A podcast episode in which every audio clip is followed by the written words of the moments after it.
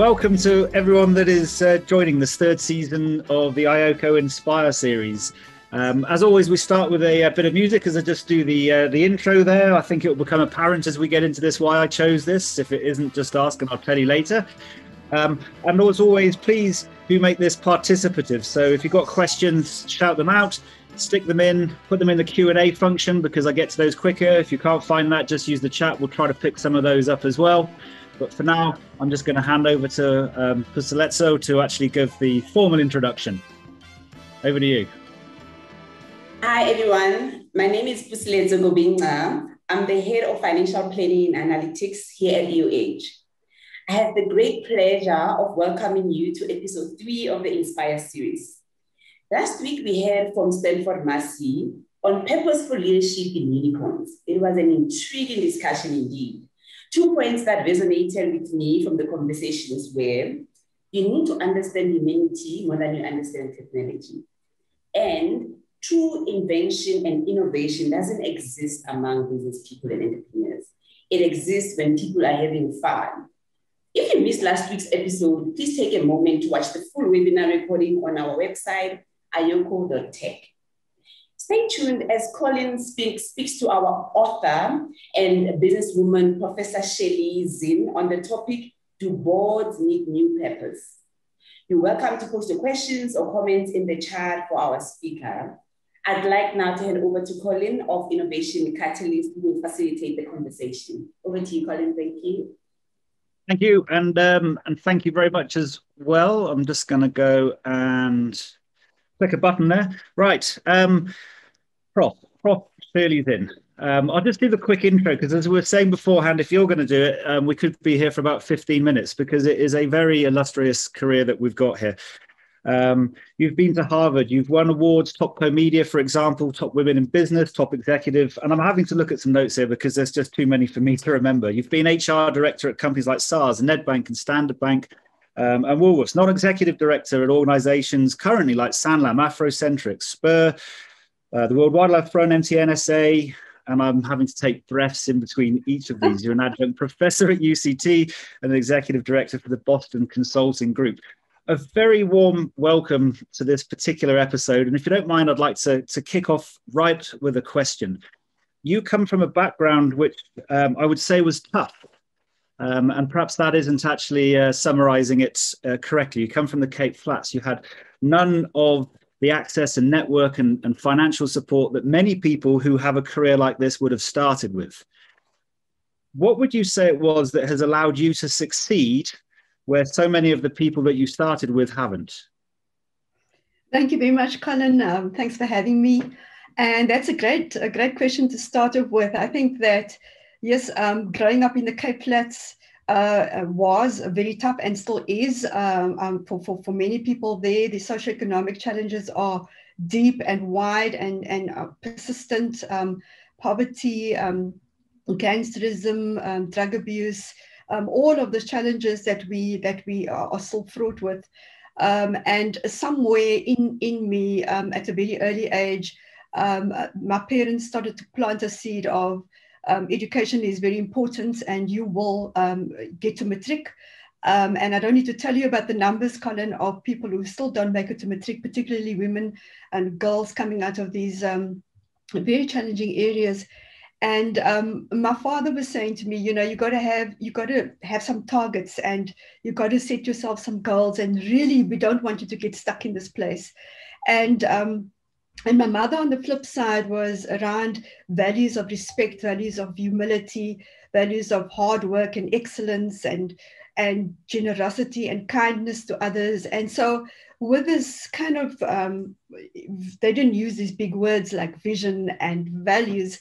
Um, i started on a journey that said i needed to finish uh, matric. And um, and when i got to matric um, i had two teachers. And this is so pivotal because um, often we, we don't listen well enough to what people are, are, are saying to us or we don't take away um, you know the gift that is within it um, and they actually said to me in the middle of the uh, of my matric year, which was incredibly daunting for me, they, they said to me, you know what, you have the potential to do so much more than you think is possible. and I was just kind of blown over. They and but this, the conversation started out. You are not the the brightest pea in the pod. We know you have to work hard um, for for getting the results that you do, um, but you have the potential to do so much more. And I want to say to people today on this call that um, each one of us has magic, has talent, often that remains unleashed within ourselves.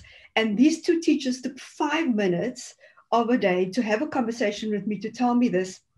And um, and I said, so what is it that you actually would like me to do? And they said, go home and have a conversation about university tonight um, with your parents, and we're going to help you um, to apply and get a, a, bursary. And this is how the journey um, uh, through education really started. And and for me, that was a pivotal um, a pivotal moment um, in my life that set me upon a trajectory, perhaps that I might never have imagined. So some of the lessons I've learned in that is that yes, life tosses us curveballs and adversity and even tragedy.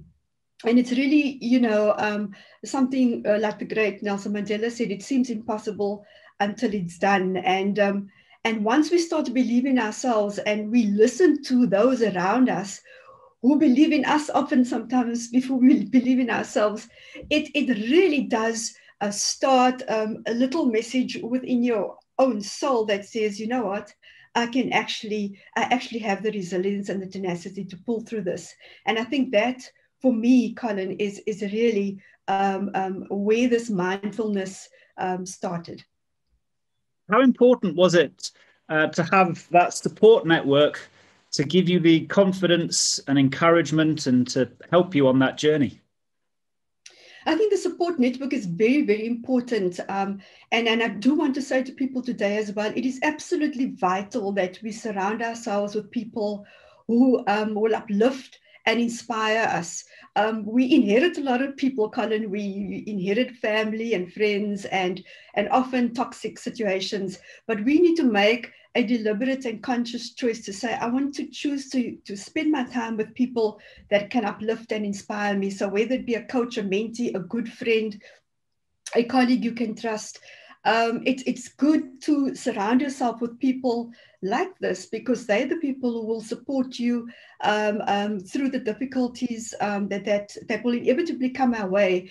Um, we are human beings um, and uh, there are all sorts of um, challenges um, that I didn't even imagine would, would come my way um, in life. And just on a, a deeply personal note, um, uh, you know, after um, coming back from Harvard with a doctorate and really having had some wonderful opportunities, we, we lost our only child in a terrible car accident from which I'm very fortunate um, to be alive. And I think that is the day I really realized um, on, on, on, you know, in, in all of this devastation, I need to live my life uh, with meaning and with purpose. And that we have, uh, that, you know, that I have an, an opportunity um, to make a contribution and to make a difference um, because I'm still here. And, um, and so that is where the book um, came from, um, Colin, because it really is about swimming upstream in life and that we all, all face um, some sort of adversity along the way but that we live our lives meaningfully and purposefully is absolutely critical. And then how one takes that meaning and purpose in everything that you do, whether it be personal or professional, and make sure that you are living your purpose every day. And one last question on that journey. Did you ever have this aspirational target when you were young, or did it ever occur even up till now? I mean, you're still young um, where you said, "I'm going to achieve all these incredible things," or was it a little bit more short term that way? You just trying to, you know, look forward the next 12 months and, and achieve the next target and the next target, and then you look back and well, I've gone through a really cumulative, exponential sort of growth here just by focusing on the kind of medium and short term. Well, I mean, the, the first thing was um, that that the, the promise to finish matric, you know, started to gel around the age of about six years old already and um, and and and getting there was was was massive in our lives. And then um, and being told that you know you have the potential to actually go to university. Um, I think that you know there were always little seeds and messages uh, being planted um, that said you can you can actually step up and you can do the next thing. So I figured, well, I finished my first degree. Um, it was very difficult. I mean, I, if I can just digress for one second, in my first year at university, oh, it, it, was in 1980, so there goes everything around the age. Um, but the, if you recall, in 1980, there was a massive education uprising in this country, and we didn't have uh, any classes for, for a good few months. And I had to cancel my, my registration, I had to cancel my bursary, and I had to find a job which I, which I battled to find. I couldn't find anything. And so, of course, a few months later, I went begging and pleading to the university to please cancel my cancellation and, and so that I could get back and actually finish. And so after all of that difficulty, getting through the first degree, I just told myself, well, you're on a roll, so just just keep keep going. And um, so I was teaching and I was studying. Most of my studies were, were done uh, part time, but um, there was this constant, uh, you know, um, um I was drawn to um, the, the idea that I can actually do this. And so we'll do, I'll try and do more every year. So it wasn't a big master plan. It was just really how the, the universe came together for me. So that going to Harvard, for example, um, my mother-in-law still clips out little newspaper clippings for me in case I miss it somehow.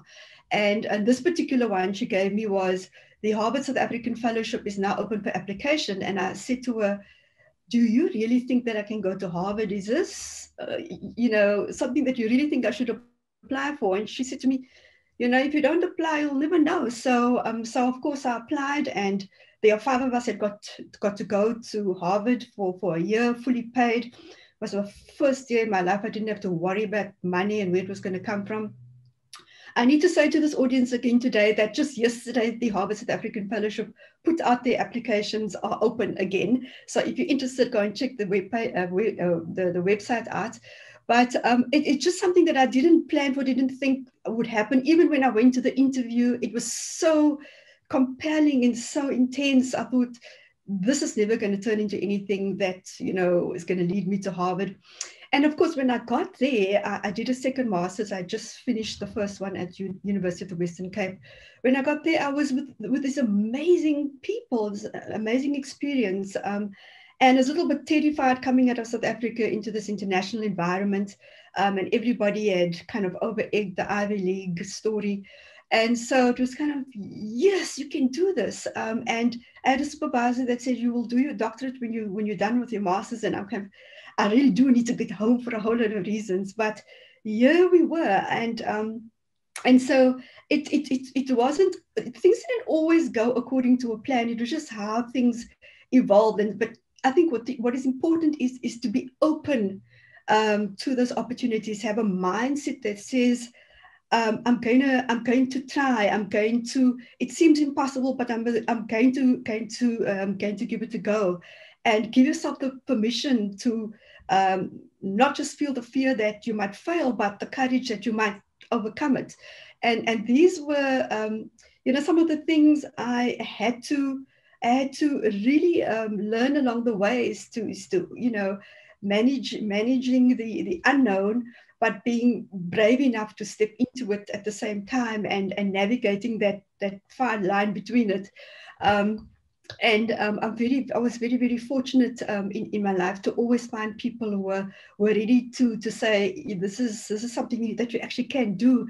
And then coming back with a doctorate, um, having had uh, a baby right in the middle of all of that as well, um, you know, is, is, is, is quite, uh, was quite um, amazing because it's, uh, you know, we often think we can live our lives um, in little compartments. And for me, um, we, we, need to live our lives to the full. We need to be, you know, good parents. We need to be good in our community. We need to be good at work. Um, we, we just need to embrace this whole uh, thing of, of, of excellence wherever, wherever, wherever we are and whatever it is that we are doing. And um, I think trying to, uh, what I also learned with the devastation of, of losing our, our only child, Jamie, um, was that you know time is finite. Um, we don't have forever to do things and we we can't be procrastinating and putting things off and missing opportunities um, because we, we we feel maybe we're not ready or maybe we're not worthy or maybe we're not adequate. Um, i believe that we need to seize every possible moment and make the very best of it. And so that's the way i've been i've been navigating through um, some of the opportunities and even the disappointments, which there are many of as we go along the way. Mm. So Colin, I came back with this doctorate um, from Harvard and a master's degree. And I was very excited to come back to South Africa to, um, to work in the Western Cape Education Department. And of course, I applied for a few jobs. I went for one or two interviews and I did not land a job there. And many of us who have gotten the, the letter to say we, we regret to inform you have had, um, um you know, such, a, it's disappointing. It feels like, wow, you know, why not? Um, um, but while I was kind of worried about that door closing and why I did, a much bigger door into the world of human resource management opened up to me. And I went from academia into, um, into a corporate for the first time. Um, and that's simply because I changed my mindset about what the limitations are in terms of what, what I could and couldn't do. And, and my entire life was uh, growth in, in, in, in a in a, into a trajectory uh, uh, and a career that um, I hadn't anticipated or hadn't, maybe you can say, hadn't uh, got a qualification in. Although all my qualifications are in education, it was a great foundation for working with development of human potential and unleashing human talent. And this is what I absolutely love doing.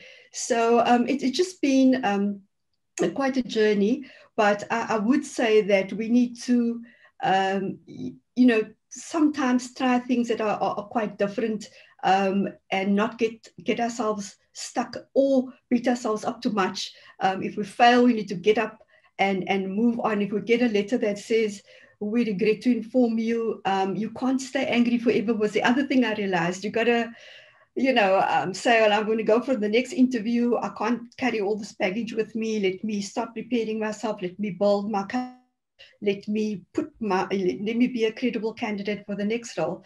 And so, um, so I just want to encourage people because there's so much doom and gloom, um, but there's also so much in our makeup as human beings um, to, to, to find that magic within ourselves that we can unlock and we must allow ourselves to shine. Let's let's take that onto the corporate perspective then, because many all of all of those tips, you know, right from listening to the network to experiment to fail to keep pushing forward, um, are so applicable when you're in a corporate environment. And you went in on the the HR space, and, and I suppose my question is, how important do you think those those kind of uh, personal mindsets are to go and cultivate across an organization. And, and i guess the the, uh, the term people would use typically would be the culture of the organization. Um, that's a great question colin because um, i had the opportunity to work in some amazing organizations in my time. Um, and um, one of them uh, was was you also work in less amazing um, organizations as well. So you're gonna you're, you're gonna give us the contrast I know you're gonna you're gonna come at me for that, um, but um, I want to say that I, you know, culture is becoming far more important than it has ever been. I remember, Colin, days of uh, being an HR director, sitting in a boardroom, uh, presenting my HR report, talking about how important the link is between value and values, and why corporate culture is so important, why we do need to care about our staff, our, our, our, human, our human, you know, the human element, why that has to be uh, priority number one in an organization. And literally people's eyes would roll back in their heads and they would say, we're running a business here, you know? Um, I think that the smarter organizations now have actually figured out and I think investors now and shareholders have also figured out that culture is front and center of who we are, what we are about, why we exist. It frames our purpose. Um, and there are lots of organizations, especially now post uh, you know, uh, well, not post the pandemic because we're still in it, but during this pandemic, have begun to understand the, the importance of a humanistic culture and the importance of human beings, um, um, whether they be staff or whether they be suppliers or the community or customers, that these things are intangibles um, and often soft and fluffy things that people didn't want to talk about before or didn't seem to see that there was a business imperative in it.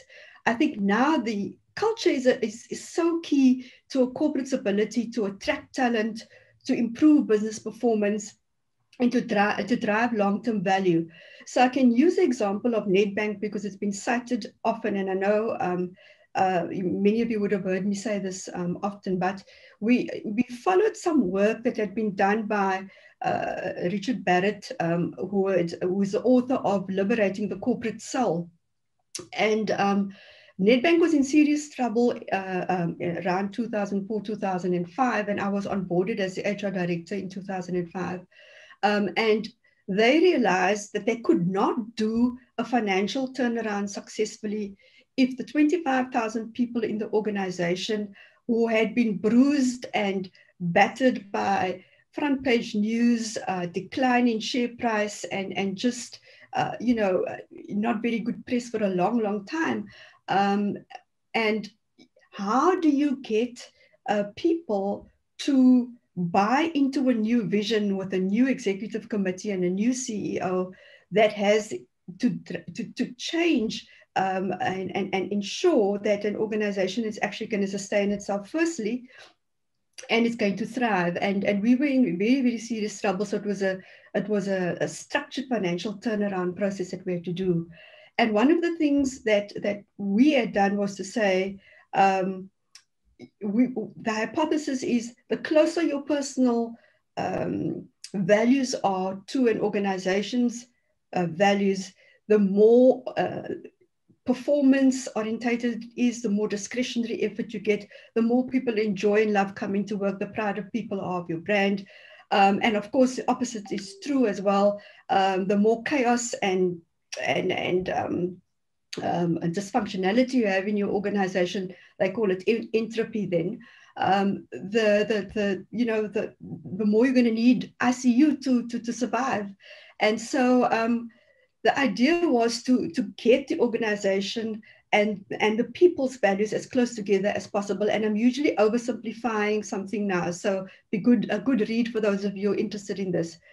But we could literally see that as the culture of the organization improved, the financials improved. And I don't want to say there was a massive correlation. I don't want to make big claims like that, but I do want to say that the performance of an organization, the attractiveness of an organization, um, especially in times of uncertainty, especially at a time like this, where reputational capital is so important. And we have seen spectacular failures in organizations. Um, especially around corporate governance, we need to say, how do we build business resiliency now? How do we mitigate the risks um, um, in our organization? And how do we use this thing called culture and set a tone from the top that said that says we are ethical leaders, we are inspirational and transformational leaders, and that we see the importance of, of, of human beings and the importance that of the value that comes with living our values.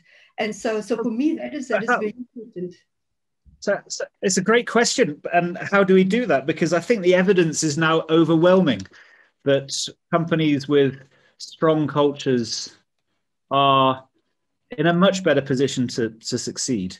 And I also see companies that are coming through and they're accelerating their innovation. And obviously, innovation is the key to their future revenue streams. And to do innovation, you've got to have a lot of trust. You've got to have a, a, a, almost a society in the organization where they're willing to fail and try and experiment and try again and help each other and pride doesn't get in the way and break down silos and all the other things that you read in management books.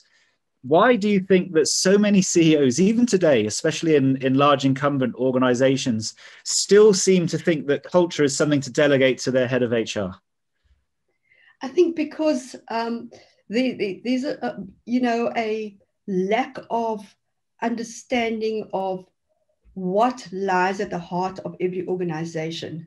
What really, I mean, if, if you're telling me that, you know, we're running a business, so don't come and talk about care for human beings, you know, I think then you've completely, you've completely missed the boat. Um, and I think that you're probably not going to, you know, going to last um, um, very long um, as a result of that.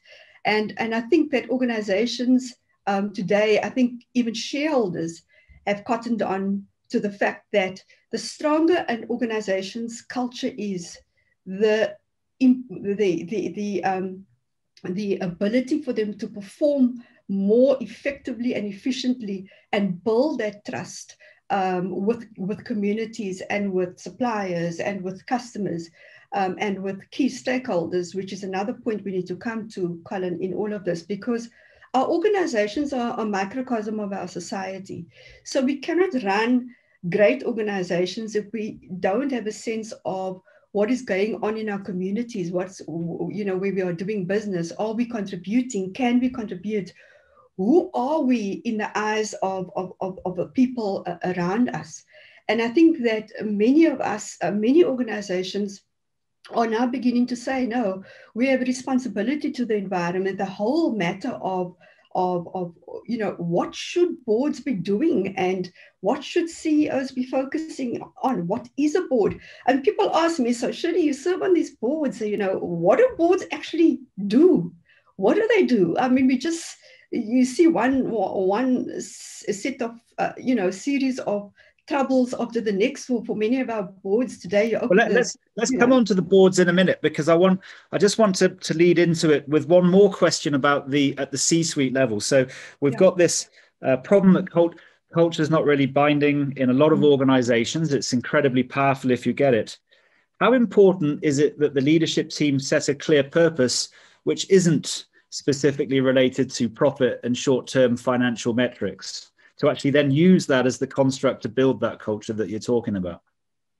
I think purpose is abs- absolutely critical. It's it's it's it's part of this values conversation and culture conversation that we've been having, and I do believe that organizations have to, in these chaotic times, review, reflect, relook how and why they they do business, um, and they need to look very deeply. And I think there's this alignment of people who come and work in an organization, their purpose, if it can be aligned to an organization's purpose and an organization's purpose is aligned, the board is aligned to what it's doing. Um, and the, you know, it, it goes beyond just maximizing on profits and shareholder returns. Before we used to say, we used to talk about share, creating of, of shareholder wealth, but I think that purpose is a worthwhile endeavor, not necessarily one that boards have practiced well up, up till now. But I think what COVID has given us is an opportunity to review where we currently are and at our very deepest level, who we are and what we are about.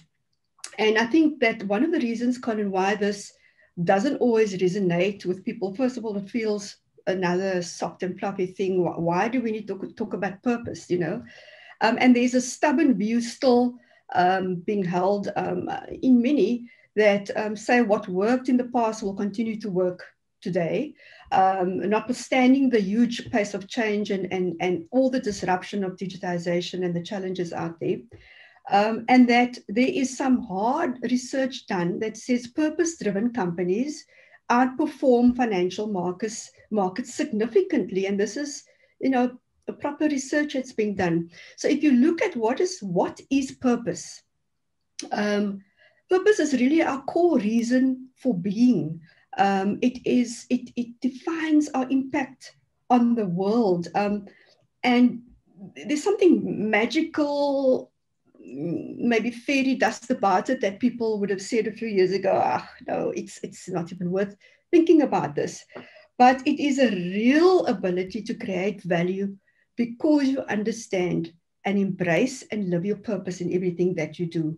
So we, we need a purpose-driven mindset in the current uh, current day scenario that we are facing.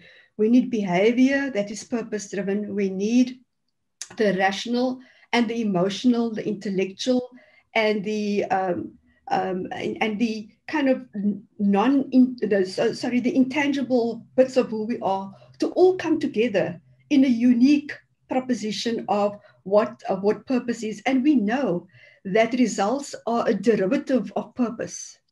Um, and so if we have purpose we will have results. Um, and let's take to... this to the let's take this to the board level then. And um, you know to, to put real names into you know the the uh, this this purpose idea discovery it's a very easy one to choose. Adrian gore consistently on record. We would not be where we are if our purpose wasn't at the core of what we do. Yes we're an insurer but our goal is to help people live longer and healthier. I see the same at capitec. We've had guests on previously and coming up in the next uh, couple of weeks um, who've built purpose as the core of the success of their organizations. Rob paddock for example with get smarter look overseas. You've got your teslas of the world. They don't build cars it's about sustainable transport. We could go on and on and on in different industries and show this this new uprising of purposeful organizations generating massive returns for their shareholders and outperforming the market not just by small increments but by by hundreds of percent over cumulative periods. What's going wrong at the board level to continually allow for this not to become a significant part of the strategy at the exco level? I think that you know everything starts at the top. So I think the CEO needs to lead with purpose, and once they understand what that means and what the implications are and what the impact of that kind of leadership will be on their profitability, on their position in society where they also not where they where we need to be doing so much more work at the moment. Um, I believe that uh, you know that is the beginning of that journey, and we need to take a good hard look at ourselves and assess um, ourselves as executives to say, are we mindful of whether we are purposeful or not? Because we don't have purpose, we actually are, are rudderless in this world. And then I think purposefulness um, at the board level, we need to have a clearly articulated understanding of, of, of, of what our purpose uh, our purpose is. And, and sometimes people also now, you know, um, will say, yeah, but we have vision and we have mission and we have stated values and we, you know, we have all of that. I mean, can we summarize our reason for exist, our core reason for existence um, in a sentence that takes into account not only the fact that we are a business, but that we are making a difference uh, to society, to the environment, um, and can be articulated uh, maybe as um, proficiently as the examples that you have just made. And I think that there are lots of organizations that yet have to um, develop a, a, sense of purpose and a long-term approach that will be able to navigate them as well through this current uh, current crisis. And so, um, you said, but just, uh, sorry, I just I know I'm interrupting. I've got to stop doing that. No, but um, I get I just get so excited about the theme that you're going down because if I look, you know, I feel sorry for CEOs. I really do. I mean, you make it sound quite easy for them, but I think CEOs who, especially the ones that come in in organizations that have been around for a long time. It's already pre-prescribed what they've got to focus on. You know, it's almost paint by numbers. That diary is going to be filled up by their PA very, very quickly. And obviously, the results preparation, the discussion, the strat session, then what's happening in the operating teams. Now, here's the targets, here's the metrics, here's the KPIs. They're underperforming. It's almost a, a sort of conveyor belt of meetings that they've got to go to. And yet we're, we're asking them to step back and say, no, You've got to go deeper. It's not about profit and margin and, and sort of product focus. You've got to find an underlying purpose for your yeah. team to bind around. And if I was in that position, I'd be going, well, well, where's my support? Because the shareholders, through their proxies, the asset managers, unit trust, pension funds, analysts of different ilk, they're not interested in that. And then the board, who they also see as the stewards of the organization, are going through their own journey here. So they're not going to give the support for the CEOs that want to go and do that. What, what how can you get that shifted? Because it feels like there's a huge weight, you know, on top of CEOs, which they've got to try to go and get with them on this journey. And, and I don't think many of those constituents want to go with them. Yeah, I think I think it's such a great question because the, the, the underlying point there is how do you translate purpose into practice? How do you enthuse, um, energize people around you as a CEO um, because you can't you can't do this by yourself.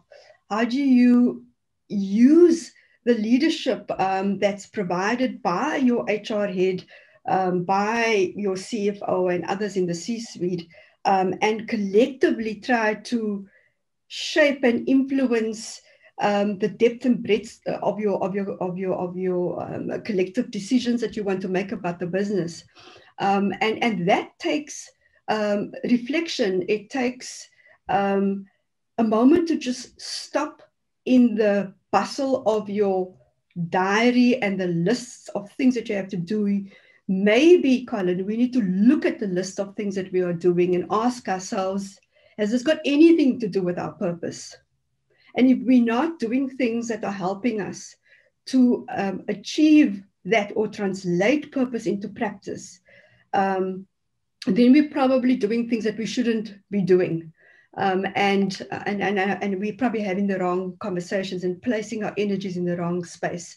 So for me, it's really about um, how do you ad- adapt or adopt a clear sense of the statement of purpose and how do you make sure that that purpose frames up the way we do things and make decisions? How do we build support? And i and i entirely agree with you that this is not an hr issue in and of itself because that's usually where it would go.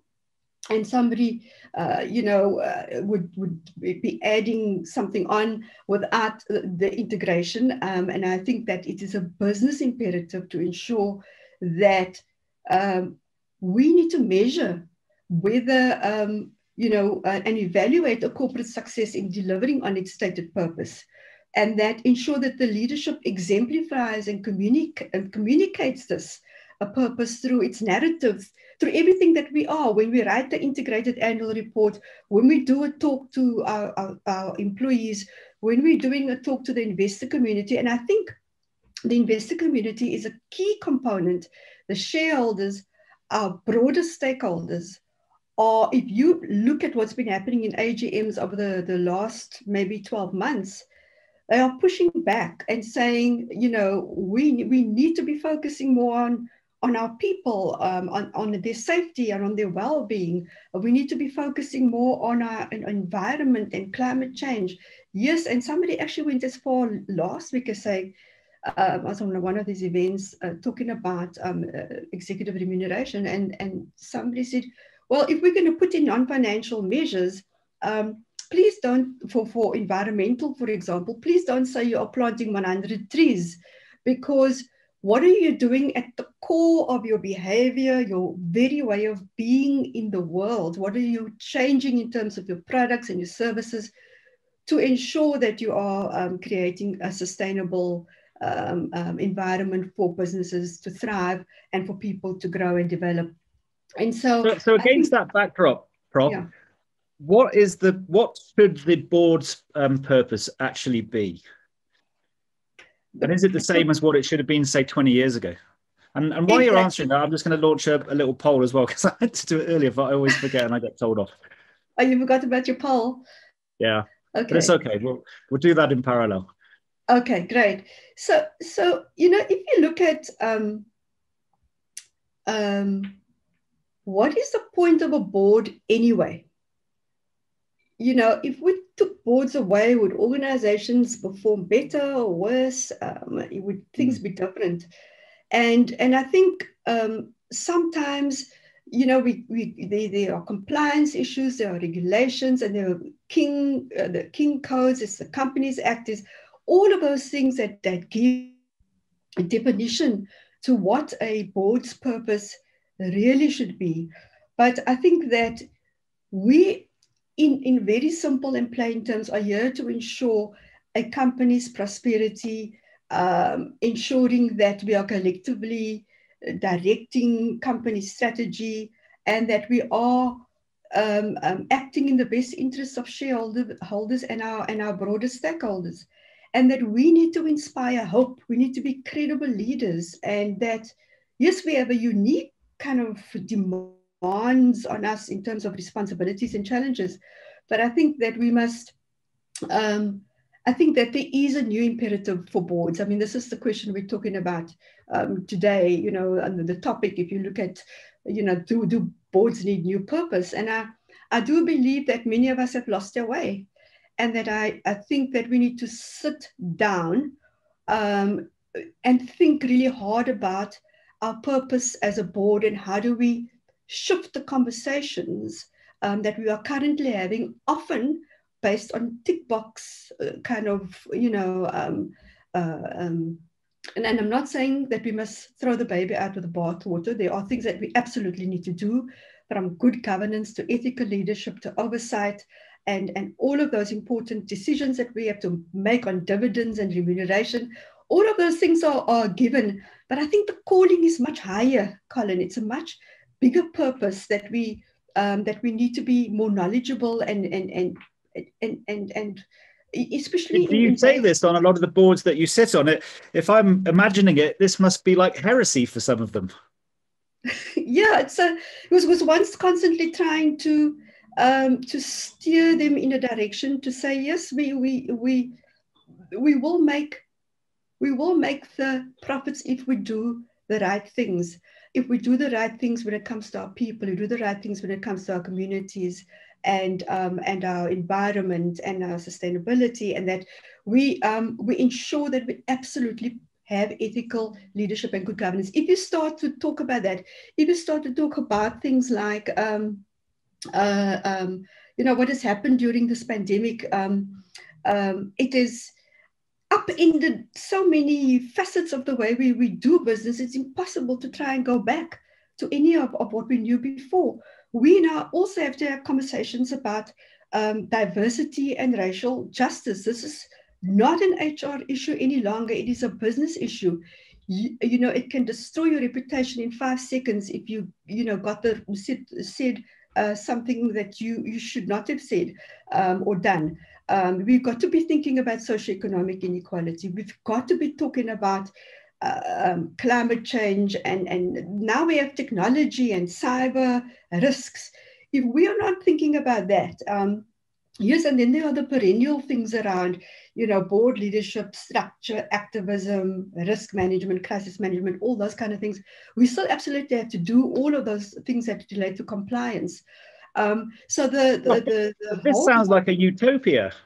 This really does sound like a, a utopia. There are some boards out there um, that operate like that. Yeah, um, but there are many who are in the main. The yeah. majority, I don't think, do. It's that's my kind of uh, impression from chatting with board members and people that work closely with boards. Is there a structural issue here about how we go about actually forming the board and setting the goals that that board should be striving to actually achieve? yeah i think i think we need to be more purposeful about that as well i think that you know we get uh, we get onto boards and we uh, you know um, um, start the first thing you want to read is the you have to read i suppose also is is the financials and the annual integrated report and all of those good things to understand you also have to look at the quality of of the of, of, of the mix of people and skills and thinking on those boards um, but it can just be a, pretty much a business as usual. And we are living in a disruptive age. We are living in an age of, of, of, pandemics. Um, and been, there's been so much written and said about why it is impossible to go back to anything we ever were before um, um, March 2020, and that organizations who are forward thinking will start to, uh, if they haven't started yet, to start to think about um, how do we enhance our competence, our confidence, the credibility of our boards, especially given the erosion that we have seen, even through COVID, we have seen plenty of challenges um, on boards, and we need to call those out. We need to call it out when people are, are not living the values, people are, um, uh, you know, uh, in, in, have poor governance practices, have poor ethical uh, behavior we, we, we should be far more, um, uh, you know, activists in, in, our, um, in our approach to these things. What, what, what can be done to try to go and um, to enforce that? We have a lot of MBA people that go into senior leadership teams. that's another hmm. discussion about whether that's uh, that's good or bad, I suppose. Yeah, yeah, yeah. Do we need like a board school, which uh, people go through, like a driving license for three or four months to kind of um, inspire them to think more about culture, about purpose, about this exponential world that we live in, to to try to go and find ways to go and support brave and courageous CEOs that want to transform their organizations and sell the idea to investors and other constituents that this is the right thing to do? I mean, I don't know what what can be done here because it, it, feels like it might not self-solve. We might just have a number of companies that don't exist in five or ten years, or or diminish to levels which are nowhere near their formal glory if they don't make some sort of transformation. Absolutely, and and that that is absolutely you you've hit on a critical note there.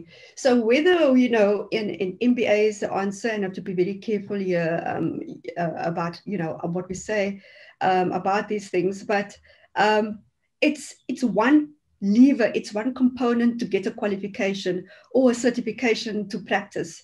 It is another thing what you go and do when you're in these positions. And, and sometimes, uh, you know, people are motivated by all sorts of different things. But we need to, when you have a purpose driven set of leaders in a room together, there is magic that can be unlocked. If you have people with all the necessary uh, qualifications, um, and, and often the qualifications or the content or the methodology thereof doesn't follow some of the big debates and topics that the whole world is having. It's still, it's outdated, it's lagging, um, and it doesn't open itself up to some of the new challenges that we're beginning to face. Um, we need to take it upon ourselves to continue to learn every single day. I mean, as a, as a board member, I am constantly trying to understand how can I be a better board member? How can I ensure that we have uh, meaningful conversations and we are taking the right decisions?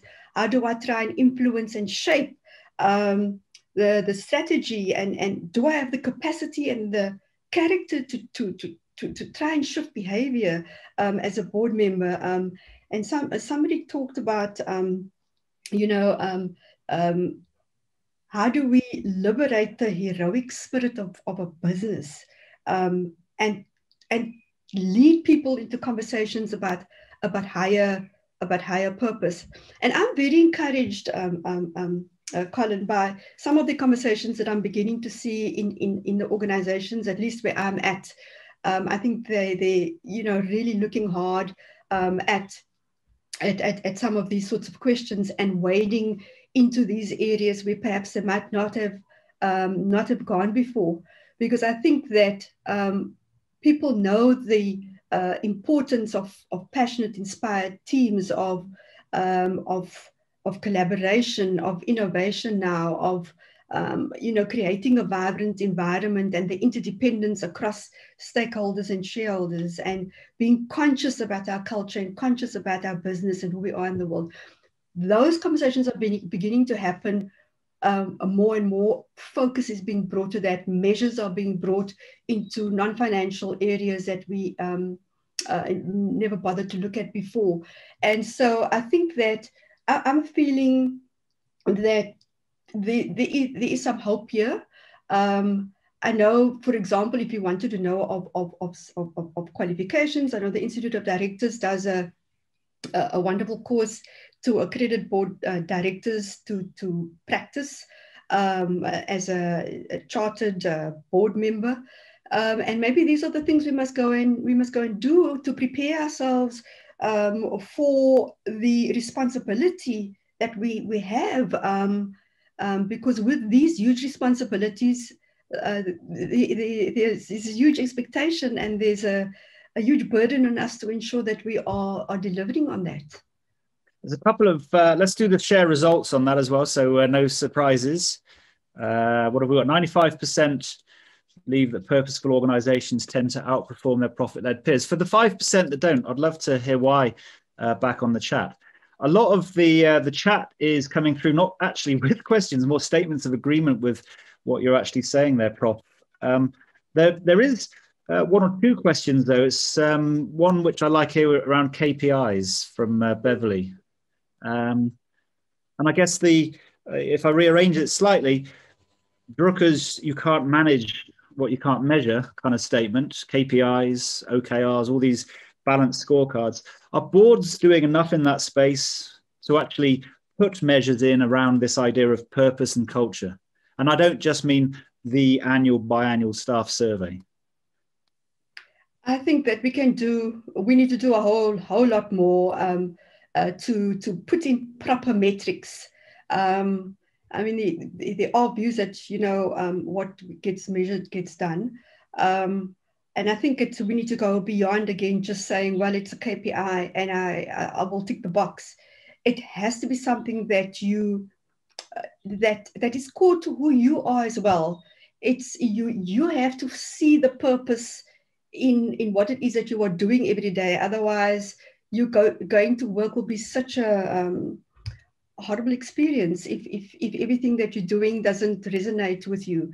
And and that is the way you truly engage people not through uh, measuring uh, in, you know employee employee surveys for example if you want to use that example it become very expensive things to do. And it's just a very simple few simple things that we can do to to create um, employee experience that is fantastic and and people have joy coming to work because people relate to them. There's the social interaction. There's uh, even in remote work, there's ways to be kind and um, and generous. I mean, kindness has become a very important thing um, um, uh, to talk about. It's something that we, again, one of those soft and fluffy things we say, you know, that you, we don't do that. You'll be running a business. But I think elevating um, humanity in our business is is ultimately going to be the thing that we need to we need to understand. And once we do that, um, people will just be engaged. People we will be a talent magnet. People will want to come and work with us. People will want to stay with us.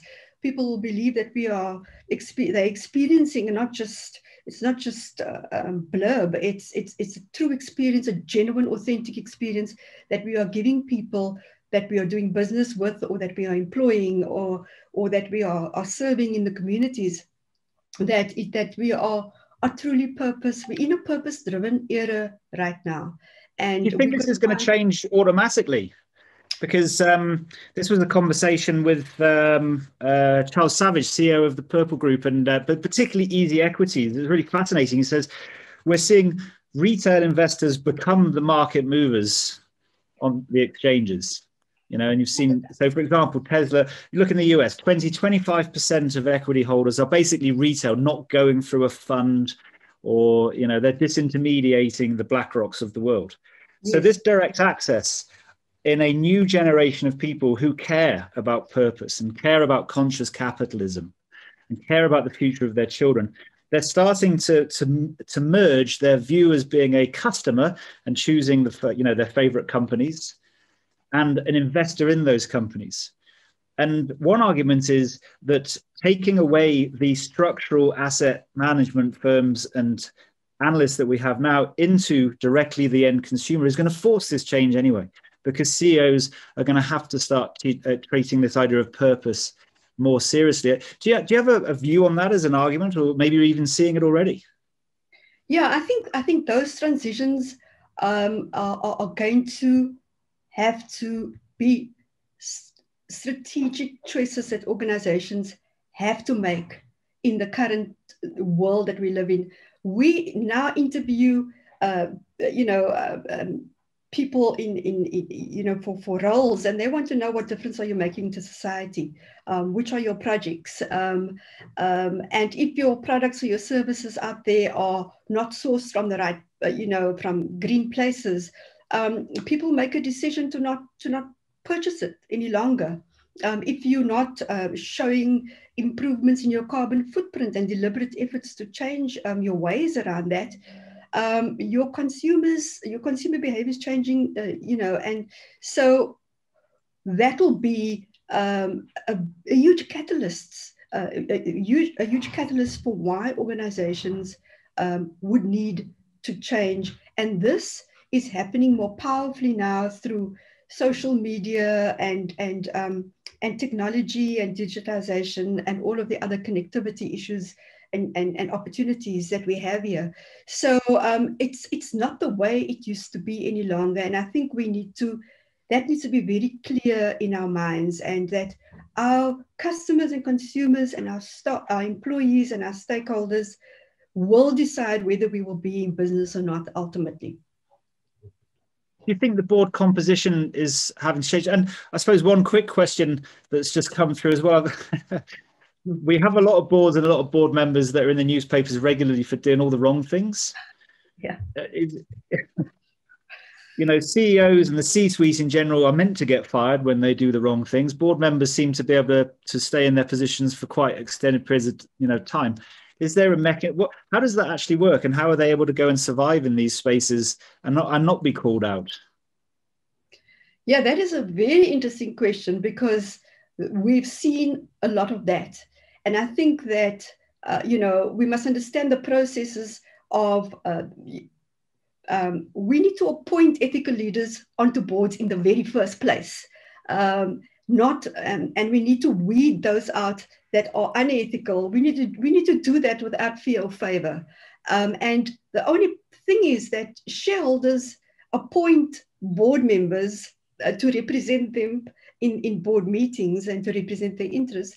Um, so shareholders need to take people off boards that are not displaying purpose led, values based ethical leadership. They, it's within their remit to do that. Of course, the rest of us as board members can make it very uncomfortable for people and we can start nudging them out and calling it out if it's, if it's unacceptable. We need to be, we need to turn up the volume, if you like, on that because we cannot be put into a situation where we don't have credible leadership, where we do not have transformational and inspirational leadership at this very, very important um, um, governance area um, um of our businesses called the board. And so I think um, just to close off, I think the question that we started with, Colin, is around do boards need new purpose? The answer is a resounding yes. Thank you very much, Prof. Can you hear me? Yes. I can hear you. There you go. Welcome. I see that I see, you're on. Usually, this is the moment when you ask a question, but I forgot to tell you at the start. I don't know if you've got a question.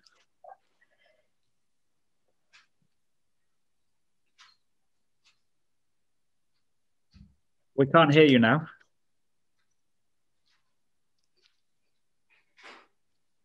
Okay, these things happen. It's live. It's uh, modern technology. So, one last question from me. So, we need the shareholders to start taking the board to account.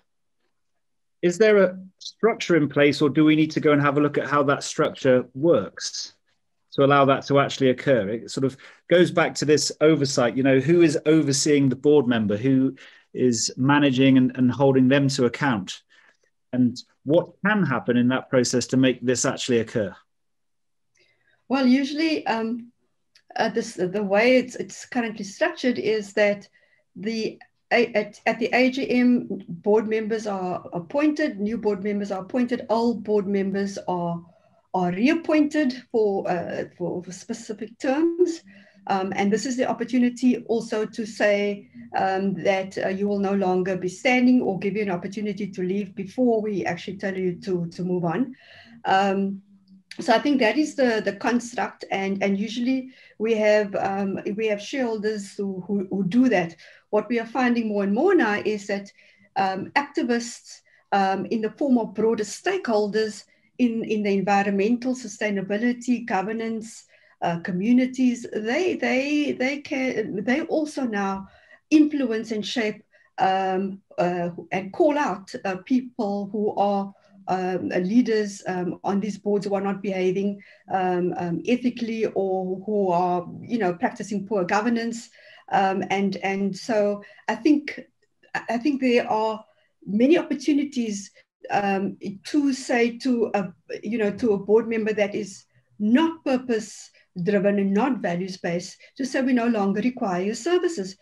We just need to do that more directly and we need if, it, if it's whether the shareholders are public or in the private sphere or an ngo or academic institution we need to be calling this out um, more and more so that we can ensure that we are positioning our organizations um, to, to be high performing, to be productive, to be constructive members of society, and also that we can build an economy that deals with our poverty and inequality and, and all of the challenges that we are facing with this pandemic.